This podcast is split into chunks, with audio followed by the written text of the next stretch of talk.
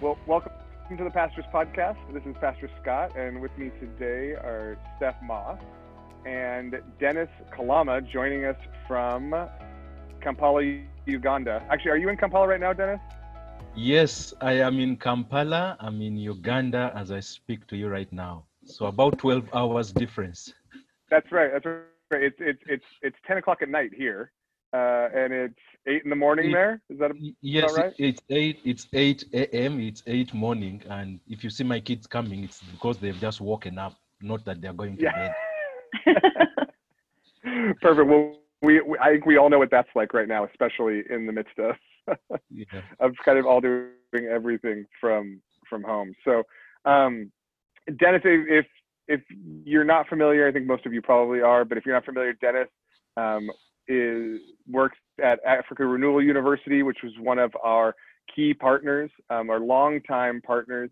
The university there trains Christian leaders both in for pastoral ministry and for um, really all sorts of different um, vocations in Ugandan society, in African society, really training students all across Africa um, with a, from a Christian worldview and training up the, the next generation really of Christian leaders across Africa. And it, it's been just such an honor to, such a privilege to get to be partners together over all these years, to get to see the school um, grow and develop, to see uh, you grow and develop in, into the role that, that the leadership role that you have at the university now, Dennis. Our, our friendship I know goes back a lot of years, and and we were supposed to be with you just this past week. We were going to be out there with you um, until everything happened, and, and that's actually one of the things I wanted to check in on you. I think this.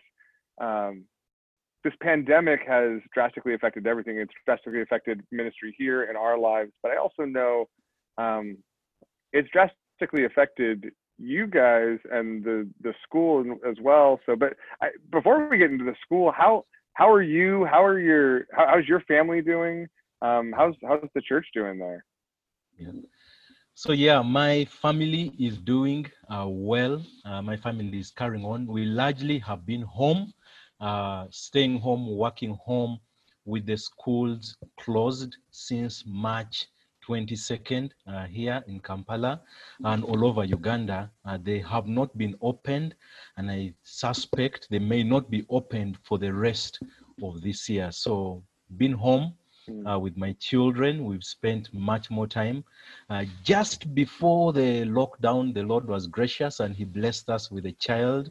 And so now she's about seven Oh. or so years, seven or so months. So we are grateful to God that, yeah, she came in just before you know, the lockdown and we've been with her with so many hands to carry. Uh, you know, with family staying, staying together. So yeah, my family has been well. I've been with my wife, my kids, and uh, we've been we've really carried on, taking it one day at a time. Yeah, and so the the situation in, in Uganda there it obviously has some similarities in that sense. I think we're we're doing wrestling through school and having a lot more time uh, in our homes as well. Um, but even more significantly, there, you I mean, you, you guys are dealing with a like an official legal curfew, right? Yeah, yeah. So churches have been churches have been closed, and we have curfew uh, right now. Anytime after nine o'clock, uh, you are not allowed to walk. They are soldiers. Uh, they are called local defense unit, uh, who, if they got you, uh, if you want your way out, chances are you either you will pay a bribe or you are actually going to be arrested uh, and taken into a prison. Uh, Pastor Scott, about a week or so ago, in one of the prisons where many of these people are taken, uh, COVID came in. Uh, and in Uganda, the Oh, cases have been very low. Uh, the cases have been very low, but then we have just seen this spike in the past uh, few months. And part of the motivation, part of, uh, not motivation, but part of what has really caused the spike has been people have been thinking, what will kill me? Is it COVID that is going to kill me or hunger that will kill me? So you actually are looking at choosing one of the two. If I if I don't go out, I will not have food to eat. Uh, if I stay, if I go out, then I may, most likely I will get COVID. So you are you are choosing between one of the of the two. The markets are open, and I'm sure Pastor Scott and Steph, you have seen the markets here. They are real markets. Uh, a market where people Mhm. sell potatoes on the floor, and you have to negotiate. The tomatoes are right on the ground. The fish is on the table. The meat is hanging, and you have to haggle. You have to come close to people, and so Corona does not seem to understand any of this. It's once people began to get back a little bit, it it is just began to spike. Uh, we had a lockdown that was literally lockdown, and by lockdown I mean you're not allowed to move, you're not allowed to drive, uh, you're not allowed to uh, do the typical the typical day-to-day things and initially people followed that but right now i think people got to a point and they were thinking okay let me choose what would kill me either the, the disease or or hunger and looks like most people are just thinking let this thing come let it do what it wants but i will not allow hunger to take me down so people are out Mm. uh, and just living their lives like they would uh, they would typically do churches are not open uh, churches have been Mm. uh, have been closed. Uh, praise God that you know uh, Cornerstone West LA, where I've actually been, uh, you have the opportunity to gather together online. We've been grappling with how do you pastor a church uh, in the mid in, without internet? How do you reach out to a congregation now? Uh, and you want Mm. to really engage them that do not have uh, internet. And there's been li- really little bits of things here and there uh, just to try to see how to support uh, the church. And this could speak, you know, for Uganda, but also probably for the rest of the of the continent. Uh, I had to do something to make sure that I can get on this on this call with faster internet. Uh, otherwise, if it is the typical internet, I'm sure you know what I'm talking about. the internet, the internet by now could have broken probably four or, or five times. But then out of this pandemic lockdown thing, the companies have kind of provided a little bit of you know packages that could do this a little bit better but it's not it's not the same across the across the country that you can you cannot hold an entire service on on on on zoom or on online you could do something but you can be sure you're going to be reaching probably about 5% of an average congregation in a city. Uh, the farther you go up country, up north, the farther you go up east, uh, the less they actually think about that. So there's been, uh, I would say, innovative ways, and God has actually clearly been at work. Uh, there's just been ways that uh, the gospel has still been proclaimed. Uh, the gospel has been proclaimed in the midst of the pandemic. Uh, people have been able to reach out uh, to you know to families. Uh, now the men have been forced to sit down with their wives, which has not been something that previously would happen. And maybe I could even share uh, testimony after testimony because I also serve as a pastor of how uh, we observe that there has been spiritual formation. Uh, there's been this formation that has just happened uh, because people have been able to just spend time uh, with with with one another, and in the process, they have just been able to to, to rethink. Uh, I don't know if I could share the testimony now, but uh, one of those Yeah. uh, testimonies uh, just coming out of the pandemic, you know, it comes in and there's so much scare. And for us as church, we have been doing, uh, because I'm part of Lugogo Baptist Church, we've been writing, uh, you know, Bible study material in terms of like you could type or uh, or send on WhatsApp. WhatsApp is a big thing here. And so we're sending Bible study material and a little one page uh, sermon, and we're uh, encouraging the men uh, in their homes to be able to actually teach this out. So we send it by SMS or we send it by WhatsApp. And this one particular man, he'd been he'd been married. He comes from one tribe where you actually pay a lot of bride price. So he's been living with his wife largely because he just thinks I'm not I'm not able to, I'm young, I'm not able to pay the bride price. So he's living with his wife, and then we're sending this material, and his wife is telling him, You are the priest in the home, you are going to lead us. You have never preached, never led the Bible study. And there he is with his family all looking at him. He's been sent the Bible study questions, been sent the three point sermon, and now he has to lead. And so for the first time, he stands before his family and he's actually leading them in Bible study. Uh, for the first time, he stands before his family and he's preaching to them. Now their relationship grew so much. It grew so much all through because of this whole Bible study. Went through the book of Philippians, went through the book of First Peter, and just studying that. And in the process, his relationship with his wife just kept growing and growing and growing. And so on in June, he came to me and he just said, "You know what? I'm actually thinking that I need to wed." Now in Africa, we talk about marriage and wedding. Uh, I need to wed my wife, and I'm thinking, okay, why? He just says, I feel this is uh, the right path to do. I've lived with her for years, uh, and he's saying, no, I want to do this actually soonest. So I say, yeah, you know the process. No, we need to talk to the girl's family. They need to give you an invoice for the bride price, uh, and you need to actually be prepared. Now, typically, that's a process that will take you about 12 to 18 months. But he's thinking, I have to now do this. I feel the conviction. Wow. Pastor Scott, the long and short is that he uh, he decides to when we explain and he says, okay, let me go see the family. They give him a typical invoice uh, of what he should take: the cows, the goats, uh, the coat for the father. You know, the gomesi. I don't know. gomesi is not an English word, but yeah, that cloth that women wear here. That is uh, that way. pointy. Yes, yes, yes. Uh, and he he, Steph's got he- so they give it. I don't. I think so. I'm not sure, but it's a dress that you have to give your mother-in-law. That yes, that has and it's long, uh, with the Yeah. rope, with you know paraffin, with a lamp. It's a then yeah some money for the bride price, and he's actually so committed. He says, "I'm actually going to do this." So the 24th of July, uh, he mobilizes his uncles, mobilizes his clan. He's able to mobilize, put together some cows, some goats, and they do this traditional marriage. Now, right now, times are just hard, but we just saw the hand of Mm. God on him. The long and short is that this Saturday, this Saturday, he's actually going to get married.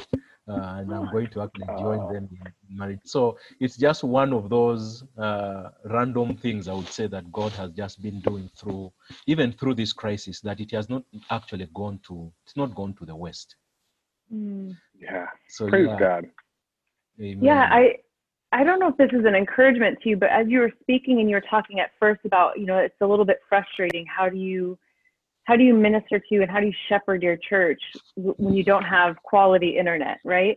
And you know, it's funny because I remember being there what four or five years ago, and one of our projects were was working with you guys, right, to Mhm. improve and strengthen the the internet for the campus. And while I was there, even though we were so we felt so disabled because all we do is use technology. And so we go there and we're forced to slow down. We're forced to actually have relationship and connect and take the time to walk across the campus to meet with somebody because you can't just text or send a quick email. And it it kind of got us one, I feel like God used that to kind of like slow us down and reorient us back to people over just kind of producing and, and being productive through the internet. But what I loved about ARU specifically and the students I met and the staff I met was I was amazed at how without internet back four or five years ago, you were incredible mobilizers for the Lord. Are you kidding me? I, I don't know how students sometimes would say, We're going to have a meeting tonight after the prayer group, and we want to meet about how we can evangelize to some of like our local tribes or out in the villages. And, uh, and without an email, without some sort of marketing scheme or some, you know, internet connection or a Zoom call, there was like a hundred students there. I'm like, how how did they get all these people here with like 30 minutes notice? And so just to, I guess I share that because you know God has worked through, as we know, generations and generations without internet. And I Yeah. and I was a witness to how committed and faithful the students were and the staff were to just be bold in the use of their voice and their life to tell people about Jesus. Where here, I can, we sometimes can hide behind the technology and say, well, we go to church on Sunday, we get to watch our, you know, our pastors kind of deliver us on on Sunday, and we're stuck at home, and oh, we, I just wish I could go and tell somebody about Jesus, but I can't. I'm stuck here, and I only have the internet, you know. And so sometimes we make these excuses that we can't connect and share the gospel. But I witnessed that live with the students and staff at ARU. And so to just not be discouraged right now in this season, that even though you have better internet now, because I am talking to you on Zoom and it's going well, um, Yeah. that you don't need it to to tell people about Jesus. You guys have just an incredible heart and boldness in your faith, and it was an encouragement to me back then to just speak up and that I don't need all these tools to be able to, you know, um, spread the gospel. So you're doing, I'm sure you guys and, are and doing maybe great. and maybe in the in the retrospect of of that because the time that you actually came over one of our biggest biggest struggles was internet. And Mm. you know for us it seemed normal. It seemed normal until you say there's actually internet that could be faster. We were we were okay because you could send an email and it arrives uh, an attachment sometimes yeah sometimes it will take a little bit longer. It was it was normal until we began to think. So actually, Cornerstone West LA uh, was the church that really helped us do transition uh, to what we are using now. We had another company that we're using, and then they were giving us a certain bandwidth uh, that wasn't as effective. So another company actually came in, and since then we've actually been we've been able to, we actually began our digital migration. You may not know this, uh, Pastor Scott, but we began part of our digital migration back then because we, we did Wow. something that is called Moodle. Uh, and I'm not an IT person, so I may not really give the detail of what that looks like. Uh, but we began this because we got faster internet and got a bigger server, uh, know, certain space and certain RAM and all that. Uh, we were able to begin then in little, it was really baby steps. I think God was preparing us for us, even for now.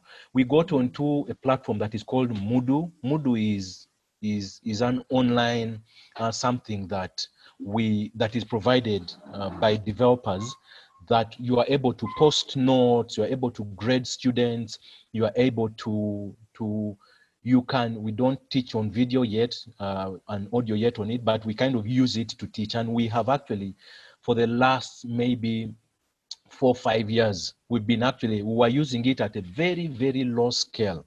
Now if you're on Mm. campus it does not need internet. If you yeah it's on the network uh, if you're out of campus you actually need the internet.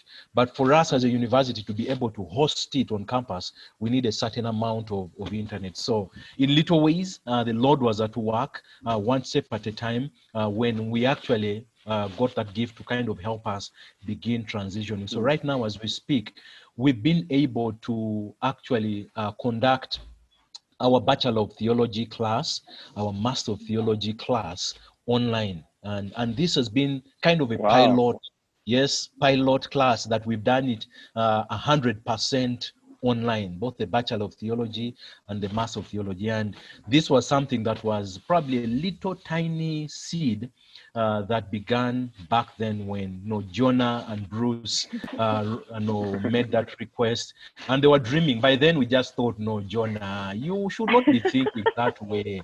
You know, we should be thinking about different things. But I think God, in His own wisdom, uh, had kind of pointed that to them. So right now, we have it. We have been forced to kind of, it has become the, I don't know what word to use. It has become the the major platform for us to actually learn. It has become the, Mm. uh, I would say, no, in terms of teaching, it has become our savior. Uh, that without it, we would never be able to teach uh, these students. So yeah, in light of that, so on that, on one hand, uh, Steph, it was slow internet, but what that did is that you actually, you know, in a way challenged us. And we thank you so much for the support, so the support that you offered us, that in, it actually began to prepare us for this. I don't think we would have been as ready as we are. If you look across Uganda now, uh, many universities are beginning to actually grapple. Uh, this thing called online has not been our thing. Now it has become the thing uh, that we actually need it. And we began to get prepared in little ways uh, this way. What this does is that now a person like Pastor Scott can actually teach a class here without necessarily uh, coming over. You know, uh, we are we were, we were trying it out both for our students and our staff. It still is, it still is a challenge, uh, mainly for Zoom and what. Uh, for one of my classes right now, I could tell you there are students who are in a refugee camp in Adjumani. Adjumani is up up north. If you draw the map of Uganda, uh, they're, they're in a refugee camp. They just can't access. I mean, for internet, Yeah. they have to drive. One has to drive to the district, which is about 32 kilometers, for them to send an email of an assignment. And so, we we are not yet there, uh, though we we are we are heading uh, there. One student had to relocate uh, from where they were to just be able to even do this online uh, because Wow. internet is not something that you find everywhere. Sometimes you have to look for it. Yeah. Yeah. And so are are are you? I mean, as you come into the fall semester, are you allowed to have any? Like, do you have any students on campus? No, no, no, no, no. We we are not allowed. It's actually the president who has said so. The police has been on the campus. Uh, we had a few students come over just to check, and the police was aware, so they came over. They sent their investigative department, and we took them around. We told them we are not teaching, so that is not. You don't even think about it, and it's a bit different. I think in America you may be able to negotiate, but with us here, you you you don't negotiate. You sometimes if you are caught, you yeah, they'll be really, really, really, really hard on you. So you are safer, uh, not even giving the alternative. The online one, we had the Council for Higher Education come over, and because they saw they were very impressed by our platform, they've given us approval to teach for the next 12 months online. So we have the permission, but we know our students and their capability. There will be several of them who will fall through the cracks. So we're seeing how do we reach out to to them. So yeah, no classes Yeah. online on cla- Yeah. on the campus. this actually it made me think of two things one you know we were supposed to be there last week we if the church body doesn't know we had a team planned and we were headed to uganda this summer uh, in late august and we had a few projects we were going to be working with alongside of you one of them working with your campus engineer stanley uh, he was you know he had wanted some training on autocad and some mechanical skills and you know, training all of the, the facilities and maintenance workers on some just um, kind of construction skills work. And then when our trip got canceled, you know, I, I kept just being so bummed about it. And, and there's all these resources here that our kids have been connecting to. So people send us these website links to how can you go visit this museum online or how do you go to the zoo online? And it all of a sudden it hit me and I was like, why can't we still go visit ARU online, you know, and and I remember thinking at first there might be an issue with internet, but it has gotten better, and so let's just try it. And so I love that even just today is a small kind of version of that we get to be in your home with you and virtually visit you. And I would love to just be innovative and think of other ways that we can continue to, if it is getting Pastor Scott to teach a class or somebody that was supposed to come on the team, figuring out a way that, that we can still, you know, come alongside ARU and show support maybe in innovative ways that we had never thought of. And so it's really, I think God is using this to really kind of massage some of these creative skills of figuring out how we can connect with our brothers and sisters through technology, um, even if we couldn't be there uh, physically in person. So I'm really excited that we maybe can explore that. And I know, so for our church body, their Moodle is like our Google Classroom. So we have a thing here called Google Classroom, and it's similar to your Moodle platform. Um, thinking about the students not being on campus, I did have a question. I remember that ARU has been a refuge for many um, refugees fleeing um, different conflict in, in neighboring countries. Is what has happened to those students? Yeah, thank you. Uh, you know, the, the pandemic came in so abruptly. We have students currently from DRC, Democratic Republic of Congo, uh, which has about 19 rebel groups, militia, that were taking over. And by the time they were, you know, were closing for, for, for COVID, there was Ebola in Congo. And so COVID is entering in, Ebola has been in there. We have several students who are coming from South Sudan up north. We have probably probably a third or close to half a third of our student population is actually coming right through from South Sudan. Uh, we've had a few students who came through from Burundi. Burundi has been quite unstable uh, the past few few months, and because it was a lockdown such that it was announced uh, at about 8 p.m. and it was effective midnight. And they said universities have to shut down. And yeah, because yeah, people here a bit a bit stubborn sometimes. When you give them a bit more time, they'll go visit their uncles, go you know do. So they really gave about maybe four five hours, and they said, you know, after this time you're not allowed. So that and yet they were saying universities needed to be closed. So we got grace and we were able to the next day move. Uh, I've had to walk a few times. Uh, we had to actually clear the students out of the campus and let them live in the in the community. It's been really, really, really hard for our students. It's really hard, mainly for those that are coming from the other countries, but those that are refugees because the national bound the borders have been shut down, but yet they do not actually have family or even support for themselves uh, here. It got so bad that uh, the university had to actually provide food for them. Uh, because for us here it was a question of what is going to kill you, uh, what is the less evil? Is it food? Is it corona? And uh, we've had to actually provide for them food uh, all through this. I mean, they cook for themselves and they they they live by themselves. Now slowly the borders are beginning to be to be opened and we have been able to ask a few others to actually go back or by or by themselves. But all through the past, we're talking of six or so months, they've had to they've had to stay within Uganda. Uh, they've had to to just Wow. remain here. Uh, no family. Wi- without uh, anywhere to stay.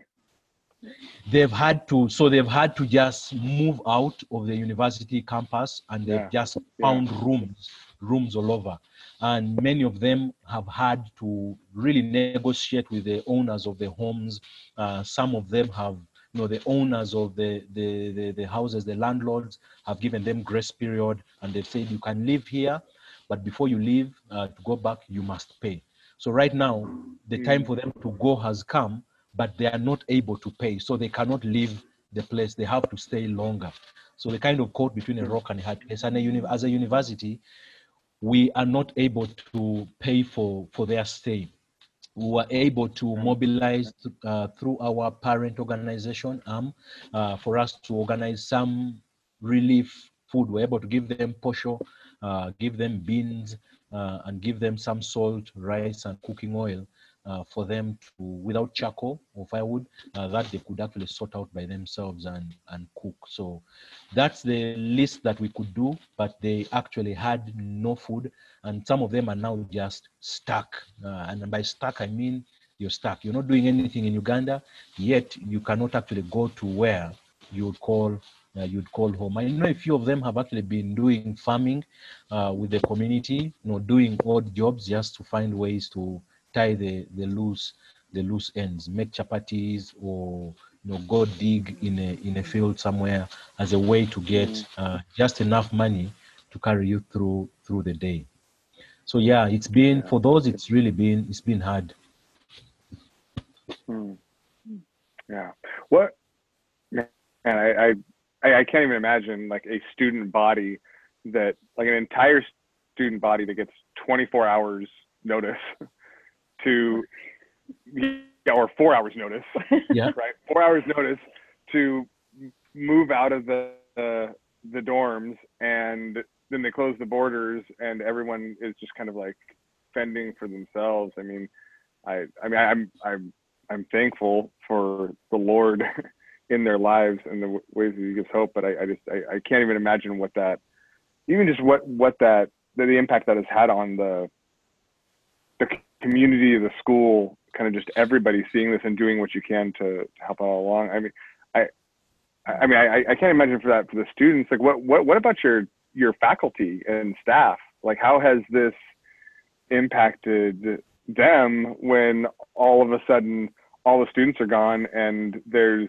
no there aren't there aren't any classes to teach for the foreseeable future you know aside from these few that you are able to do online um yeah how how how is your how's your staff doing Yeah, the staff has really uh, held together and tried to even pull pull through.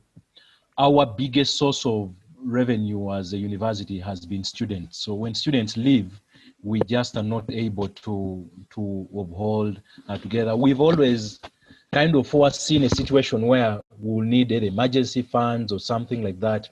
Uh, but then when the pandemic came, we thought, okay, three months, and we were ready for three months. So we sustained our staff for three months. Uh, but thereafter, we have not been able to, in any way, actually offer them of, of any support. So from June, July, August inclusive, we've not been able to pay any of our staff, uh, and yet they actually mm-hmm. continue to to work. We've had a lot of facilities improvements that we we had funds that were designated. In fact some of it was the sports field. Uh, probably i'll show you some pictures uh, of works that has been ongoing uh, right now. So we have staff that are actually working uh, but for the past three months we've not been able to support them in any in any way. Uh, how long is this going to go on? We just do not know. So it's really it's been very hard on the staff and their and their families uh, more so. Some of them have actually uh, called and you know mentioned to me personally the the struggles that their families are going through holding together.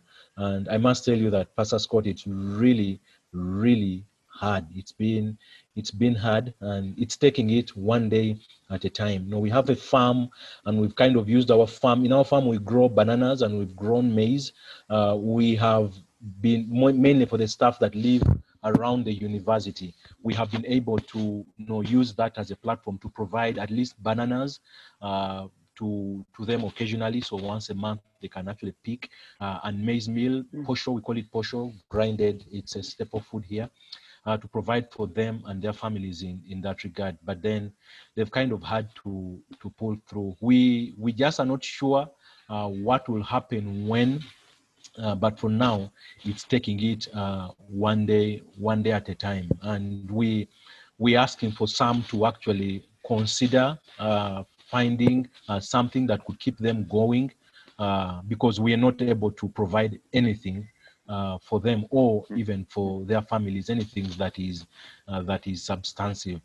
but yet, amidst that, on while we've not been able to do that, the staff have actually continued to pray together so we we here we use more WhatsApp. Uh-huh. Uh, WhatsApp is a little bit it takes little data. Uh, so we we've been able to to to to organize uh, prayer meetings. The bigger ones that we do once in a while are on on on on Google on Google Meet. Uh, but then we have a WhatsApp group that we actually use just to uh, one another and to encourage one another. So there's been actually work ongoing, uh, surprisingly. Uh, we have been in the process of applying for a charter, and the charter is kind of the highest accreditation recognition that you get as an institution.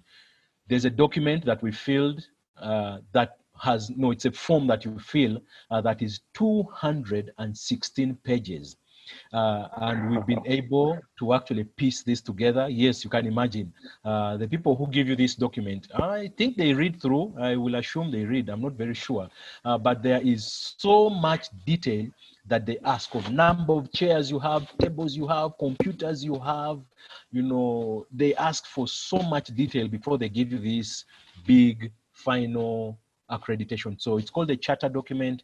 If we got that as a university, it's going to really propel us to actually influence our society much more. You know, send our students to work for the government, uh, send our students you know, to into the public universities. It's going to draw in more students. We will be able to get grants both locally and probably uh, across. We will be able to uh, even begin doing more programs, know, either legal or nursing. So it's a document we began to work on before the lockdown, and the staff have actually been able to piece this uh, together. We had the government education body come and visit us, and they were able to actually see uh, us and give us an assessment. So there's a report that we've been working on. So that has been ongoing.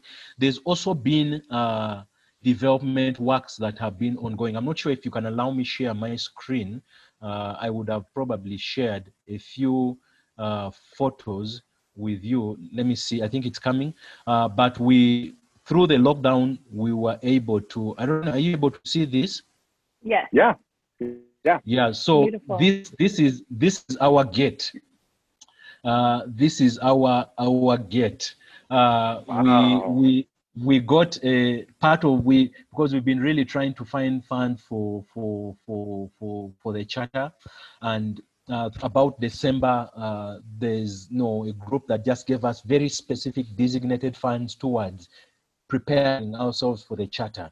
And one of those things that we realized was our image as an institution was in terms of facility, uh, was not as good. So we decided to kind of give a facelift. And what is before us is the gate that we actually put up. And this work began just about the lockdown. Now we're stuck between having funds for ensuring that we survive as a university or for the purpose for which it was designated. So these are funds that were designated and we are very particular on that.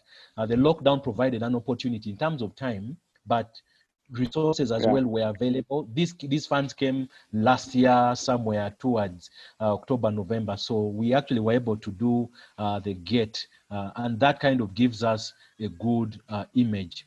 We also began work on, these are funds that came through uh, from Cornerstone, and we also uh, added up and got a little bit more. We've had a struggle for our sports field, and right now, as we speak, Yeah. uh, we have been able to actually begin the works. These works took so long. They took so long because uh, we were seeking for permission uh, from the government, and I can tell you here that it's a long process. Uh, it's a long process. Uh, there's probably a little bit more that I would have wanted to to say, uh, but I would actually leave out. Uh, but it's been it's been it's been very very hard. It's tested our faith. Uh, in terms of how we work with the local authorities, uh, there's a way they expect us to work, and our faith uh, will tell us that is not the path for us to actually work with. So it's taken us forever. And right now, we Mm. have been able to get up to a certain level of clearance for us to begin the works on this sports field. So there's work that is ongoing uh, for us to see that this field uh, goes goes on. Uh, Cornerstone West LA was the first church uh, to give us towards uh, to support us towards this this this this this project. So we went to the district and we tried to seek for the permission. They needed so much, uh, and what they needed uh, in terms of saying a field and stadium was not what we were initially thinking. And so we've gone back and forth.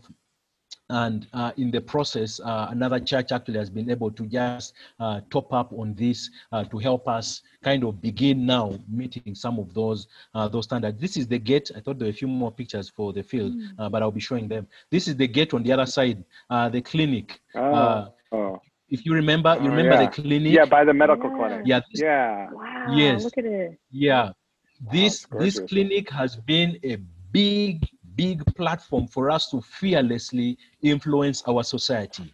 Now, Mm. Mm. Where we are, is a is a community that is predominantly traditional. Now, here in Africa, when you visit a home and you find a little grass thatched or a little house that has been separated, chances are that it is a shrine. Uh, where they actually do these Mm. divinations, where they do chicken sacrifices and all this. And in Buloba, there are so many, so many people actually practice witchcraft. And I mean, I could tell you of our neighbors across that literally do witchcraft. Next to the sports field, uh, our neighbor right there put, you know, cut a chicken, uh, removed the head and left it there as a way of just, you know, land things again. Uh, no, so for us, uh, the witchcraft is such that you see it every day and you actually pray against it every day. I mean, the powers of darkness are such that they are they are evident. This Wow. medical center and this gate have been a big point uh, of reaching the community. Uh, we put this gate there to give them opportunity to actually walk through. So it's not the other gate, it's on this other side of the campus. And people are able to access this medical center. In fact, one of the things, uh, Pastor Scott, we had planned with Stephanie was seeing if there are a few medical people who could come over and do some sort of medical uh, camp of sorts uh, of either pharmacy uh, or I don't know the, the, the, the technical terms for doctors, but a doctor who just injects people and you know gives them uh, medicine, then seeing if there's somebody who checks eyes uh, or someone who checks teeth. Uh, we'd kind of prepared maybe a team of about maybe three or four five uh, from Cornerstone, uh, West LA, and also our staff here to actually reach out. For us, this is a point of outreach. For us, this is a point of us fearlessly influencing this community that has been sold out to witchcraft and providing them you know a platform to to be able to to to to to get medicine. So when they come in here uh, when they come to this center we don't charge them for consultancy fee no the consultation because the staff are from the university. They don't pay and i don't know what you call it in america uh, but they don't pay this money for seeing a doctor for a doctor to tell you you are sick of malaria you're sick of typhoid uh, you are sick of tuberculosis. We they don't pay. They only pay for the drugs. So the consultation fee mm. is zero. And this has actually brought them in. And this medical center this gate has been for us a point of outreach to serve our our community we believe that the team from Cornerstone West LA will come. Uh, it may not be this year, it may not be uh, soon, but I am confident uh, that the Lord, who in a way linked us up, will do this in His perfect timing. And one of those points of outreach has been the medical center. And I know at Cornerstone West LA, there are there are people that are medical, and I would really kind of want to reach out to them and just see how we can actually work together. For us, this has been uh, a platform to evangelize. It's been a platform for us to share our faith, but also as Christians, demonstrate how we uh, could could engage. We've been able to actually do this as well. We put uh, tarmac on part of wow. our our campus, and again, it, this has happened in the lockdown. Uh, this has happened in the, in the in the lockdown. Uh, in the lockdown, prices kind of went lower. Initially, we had planned to just walk around the gate area, uh, but we actually stretched it uh, much much further. This helps us to meet uh, this is our campus court. It's not a campus in America uh, or in California somewhere. This is actually in Uganda uh, here. So it's work that we have. Been, it's a work that we have been doing uh, just to see to it that we we progress. So God has actually been faithful. God has been faithful to us, and staff are actually pulling through. Uh, you know, we are we are pulling through to see, you know, our story is like that we came from one tiny building, and Pastor Scott, you remember uh, our time I do. Yeah, one. I don't have the picture here, but probably I could. I could know. Yeah, but it's mm-hmm. one tiny building, and you know, every time we have been scared and thought, you know, what is going to happen? Uh, are we going to actually pull through? God has actually showed up, and as a campus, we we've just kept we've just kept growing. This is our dining hall, uh, which if I, I didn't prepare the slide so well, but if I showed you the before and the after, uh, you definitely have preached in this chapel, yeah. uh, Pastor mm-hmm. Scott. Definitely. Steph, you have you have probably seen through, but this is yes. actually in Buloba. This is not in California. Yeah, before this, if I showed you the pictures and just contrasted the before and the now, uh, it's been it's been it's different. For us it's a testimony of mm. of the faithfulness of, of god. We are going through currently a very very difficult time uh, for our staff and just holding it together. Uh, but yet uh, we because we believe and affirm the vision that god has given us god has called us as a university to equip Christian leaders that will transform our society.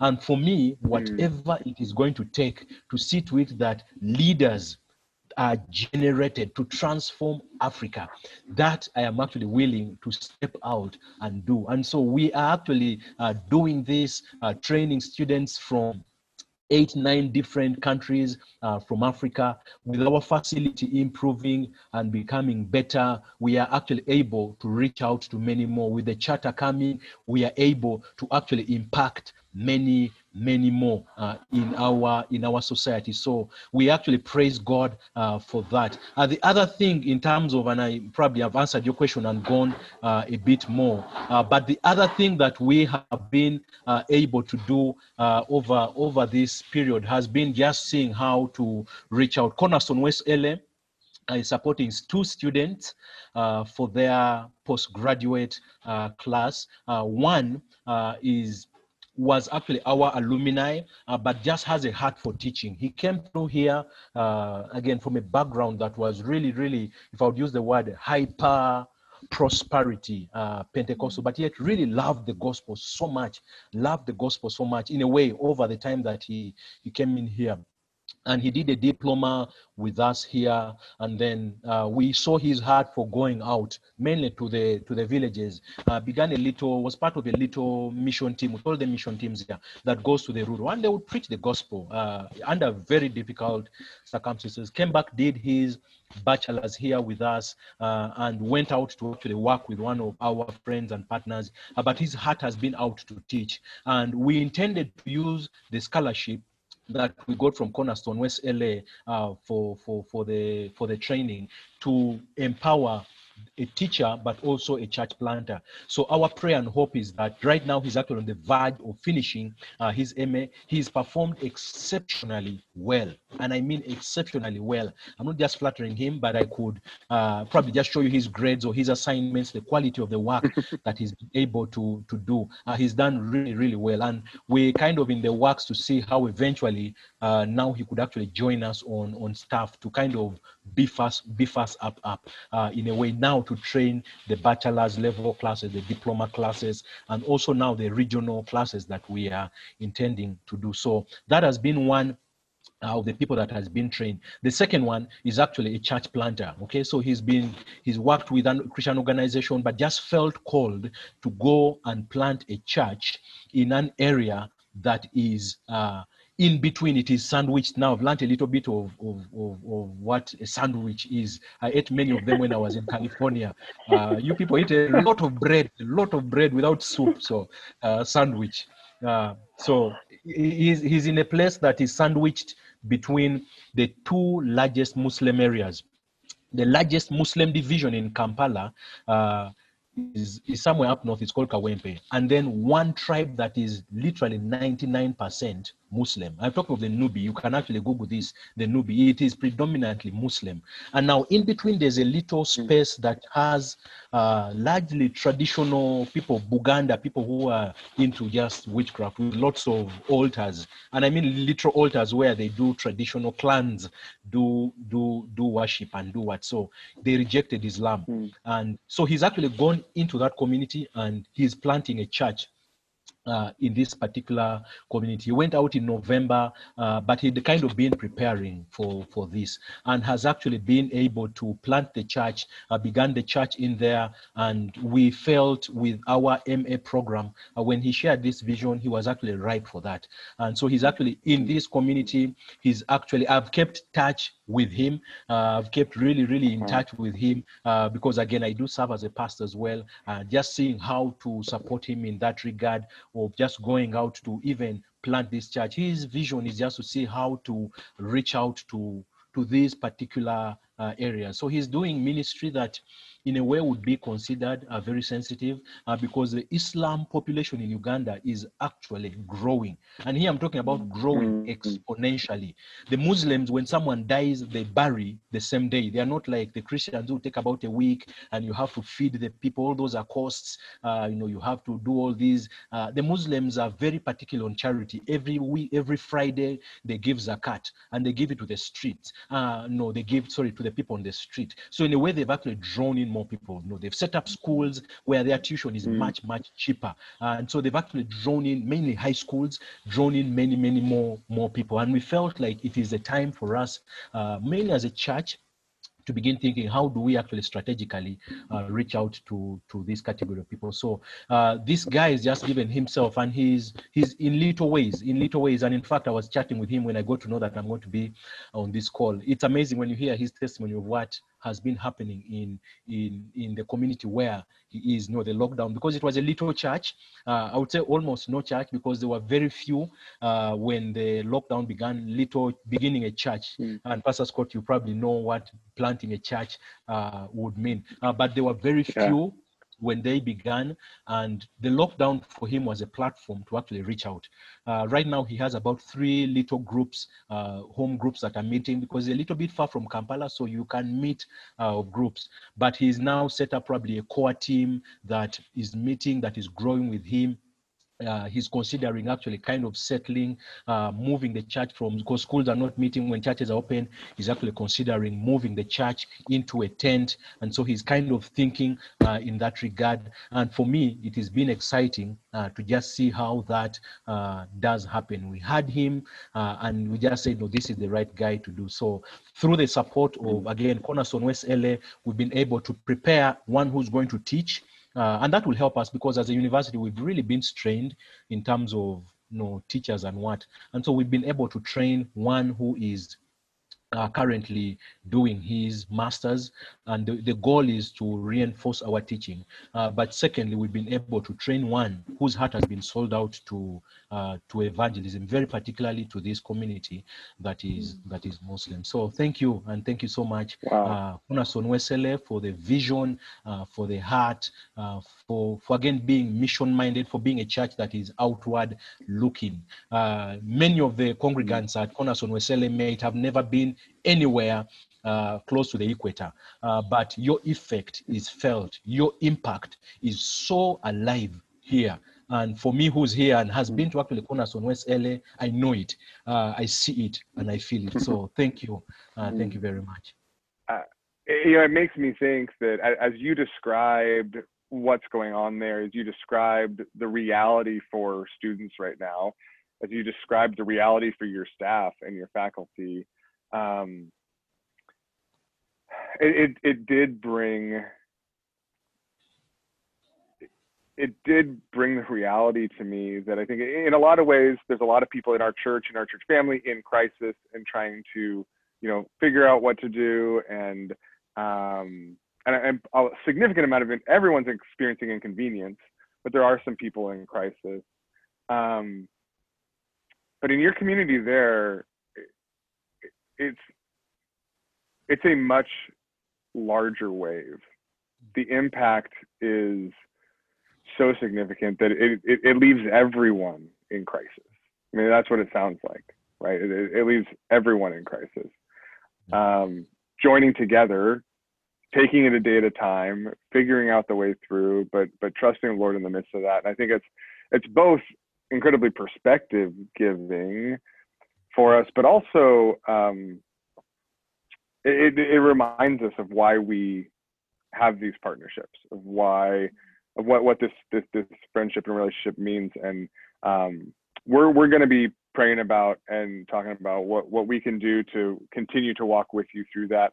Um, I, I'm also I mean I'm also struck even as you showed us everything like it's it's number one it's it's beautiful and it's amazing. It's it, it's fascinating. We we've actually had kind of a similar opportunity to do some construction uh, during this time. Uh, but what what stands out to me actually about it is the the integrity of uh, the work um, the work being done with those designated funds right? Like there th- those were gifts that were given for a reason for a purpose and you could very easily could have been like you know what? We, we've got other needs right now but the the the, the integrity which i know is just is um is hard fought for there uh, among and, and i know particularly for you as leaders and i know it's, it's something that you take a great deal of, of, of pride in and is really important to you and i, I want to affirm that and also i think affirm it it it makes me um, all the more i just think it's all the more important that we continue to come alongside one another um, and not just in the uh, exciting opportunities in the projects but also in the midst of crisis and so um, we're both going to be praying about and and talking with our church about how we can continue to to do that and, and just even in, in little ways I, I also know that we can't solve i mean we don't have the power to solve the pro- any pro- the problems for your students True. to True. you know employ your staff but um, i do want you to to know both in prayer in heart um, and tangibly that we we want you to know that we're in this together and that we we we love you and are continuing to to pray for everything um, yeah going on there with you so um, I, I, I, want, I want to ask you specifically as we close. I want to ask you specifically how, how we can be praying for you. But before I do, any, anything else uh, from you, Steph? No, I think you summed it up well. I definitely had thoughts, but you kind of kind of covered them all. yeah, sorry. You know, I think I, it was, it's okay. Uh, I think the one thing you were saying toward the end about um, uh, yep, it's gone. So if it comes back to me, I'll share again. awesome. And yeah. Um, no, no, no.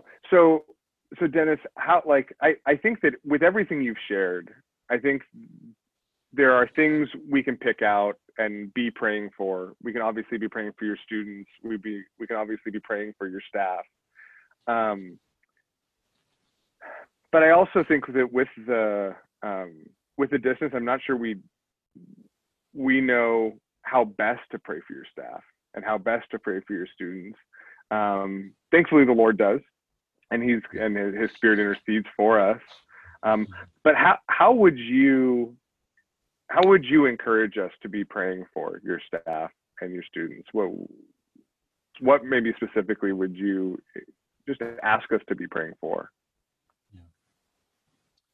Uh, one, as we pray and pray for our students and the and the staff, in the midst of this crisis, we live in very uncertain times, and even sometimes saying no specifically how we should pray uh, is is just hard. And just thinking about about it uh, in regards to one our students uh, just pray that they do not drop out of their education. Uh, just pray that they do not go mainly for the ladies just go and get married. Uh, because yeah they've been out of out of school. Uh, just pray very specifically for them not to not to drop out of of school, but to be able to actually continue. Uh, pray for our students as well that are you know, leading uh, churches and congregations. Most of the churches that our students lead are somewhat 20, 50, if there are so many people, maybe about 100. Uh, and right now, they, they, they are, most of our alumni and our students are into church planting and church related uh, tasks. And, just praying for them in this very confusing time that you know they will practice leadership that they ought to to practice. For the staff uh, pray very particularly that they don't they just don't they don't lose hope uh, but keep hope alive uh, mainly for the vision and mission that we have been uh, called into uh, that yeah they will just keep the hope alive for actually continuing to see how they would be engaged and involved uh, right now there's a temptation to go into business either making chapatis on the road or making laying bricks or kind of taking on another initiative that could just change the tangent. We're at a point where we kind of felt the staff team was actually coming and getting this uh, much stronger. Mm. And this this is kind of one that might set us a little bit uh, back. So pray that no, they will keep hope alive and hold on to the vision that we have been called to, that we've actually signed up to but just also pray very specifically that we'll be able to actually get funds to in a way support uh, our staff through through this uh, this season. Uh, just very particularly for them to be able to uh, pull pull through. Uh, three months of no pay, and we don't see where the fourth even one will be coming from. And we just have to keep telling them, you know, hold on and hold on. And they've actually held on uh, this far. So uh, pray for us in that regard. And for the university as a whole, we're in the thick of applying for the charter, and that's why we need to kind of hold everything together uh, you know kind of feels like you know without you know paying staff and all these sometimes feels like a pack of cards that you know you really want to hold together that it doesn't just we at that point where we uh, we've done so much to get this far uh, we've done what has been required of us in terms of facilities, in terms of development. We have done quite a bit. Now we are awaiting from the government and from the National Council, and we are. The longer they take, the harder it is for us. The yeah, and all, and it just becomes a little bit much more complicated. We are we are really close close to it. I'm just thinking of a proverb in my in my tribe. I almost said it in Acholi, but you'll not understand it. But it talks about how you go to the well to fetch water on your head and you go with the pot you know you go to the well fetch water and you carry the water on your head and know, you've been longing for this water then just as you reach your house uh, you knock yourself and boom you fall and the pot breaks uh, you know the pot breaks uh, with this water so pray for us that that uh, that feeling. It's mm. better said in my tribe. Yeah. That, that, that, that, that does not, the pot uh, does not break at the doorway. You get what I'm saying? Mm. We've mm-hmm. come a long yes. way. We've given this our, our all, and we should deliver this water to where it is actually intended to be to be used. And so right now we're carrying the pot, we're just entering, uh, and we should not drop it. And so pray for us for the charter very specifically that we will be able to to to attain to to to to get it. And that would really help us uh, leaps and bounds. It will help us recruit many more students um, because students really are our big source of income, but also kind of students uh, help us accomplish our vision more. As we train them more, uh, if we're able to train 500, that's good. If we can train 1,000, that's better. If we can train 2,000, uh, that is great. So uh, it's not just the numbers for numbers' sake, but for us, it is influence that is being spread to every village uh, in Uganda in Kenya, in Sudan, South Sudan, Congo, Rwanda, Burundi, Tanzania. Uh, that is really uh, our vision. So pray for us in that regard. Mm. Yeah, absolutely. Absolutely. I uh, I did think of what I wanted to share when you know even when you're talking about praying about the leaders that you've been. It's not just an education at ARU, and this is my big thing about your university is that how holistic your education, the the experience you give your students in this servant leadership model of yes you you're rigorous in the classroom but your service days on campus your service days in your community that you know it's, it's culturally seen as beneath you to do farming right? If you if you become an at the educational level level been able to go to university why would you be farming? And yet you've taught your students to work the farm at ARU and as a way as a means to God has provided you land right? And so let's learn how to work it and I wanted to share with you that since the pandemic, there have been a few alumni and, and staff that I've stayed in touch with that have shared with me that it has been a, an absolute struggle, right? That they can't go out to market mm. and that they have from the skills that they learned when they were students on campus yeah. that they never thought that they'd be farmers. They had to do it when they were on campus, but you know, I'm not a farmer, I'm a pastor, whatever that is. And that they have taken to but god I, I, at least have a plot of land or my church does or my neighbor does. And so we've gathered people to plant because we can't go into the markets. And so just that your leadership is is just you know on just so multi-leveled. And um, it's been neat just to see this the testimony directly from the students uh, in during the pandemic. Mm um, that that has helped them to survive a little bit or kind of give a cushion. And that was just really beautiful for me to kind of just be a witness to, to hear that story or that testimony. Um, but I'm gonna cry. I feel like I'm gonna cry. I don't know if it's because it's late here, but I wanted the other thing I wanted to share was, yeah. So hearing everything that you shared about like how hard it is there, I, you know, I think I kind of know just because we have close friends there, and then we have you know a lot of close friends through the brothers and sisters we've made through our relationships through ARU. And I have received emails and WhatsApp texts um, asking like, how am I and how can I be prayed for? How's my family? What can so just I think I share that because I want our church body to understand that this is so much deeper than an exchange of, of funds to like build, you know, a, a sports facility or to sponsor a student. It's there's like a there for me it is an, a genuine relationship with a brother and sister in christ so much so that as there's so much suffering there that they have thought of me to like pray for me. Um, again it's just because it's late here. Um yeah. No so i just i thank you guys for your hearts and just um and yeah, just like the love and the the genuine relationship that we have with you guys. So thank you. Yeah. I, I feel so I feel so similarly and I I I love Dennis.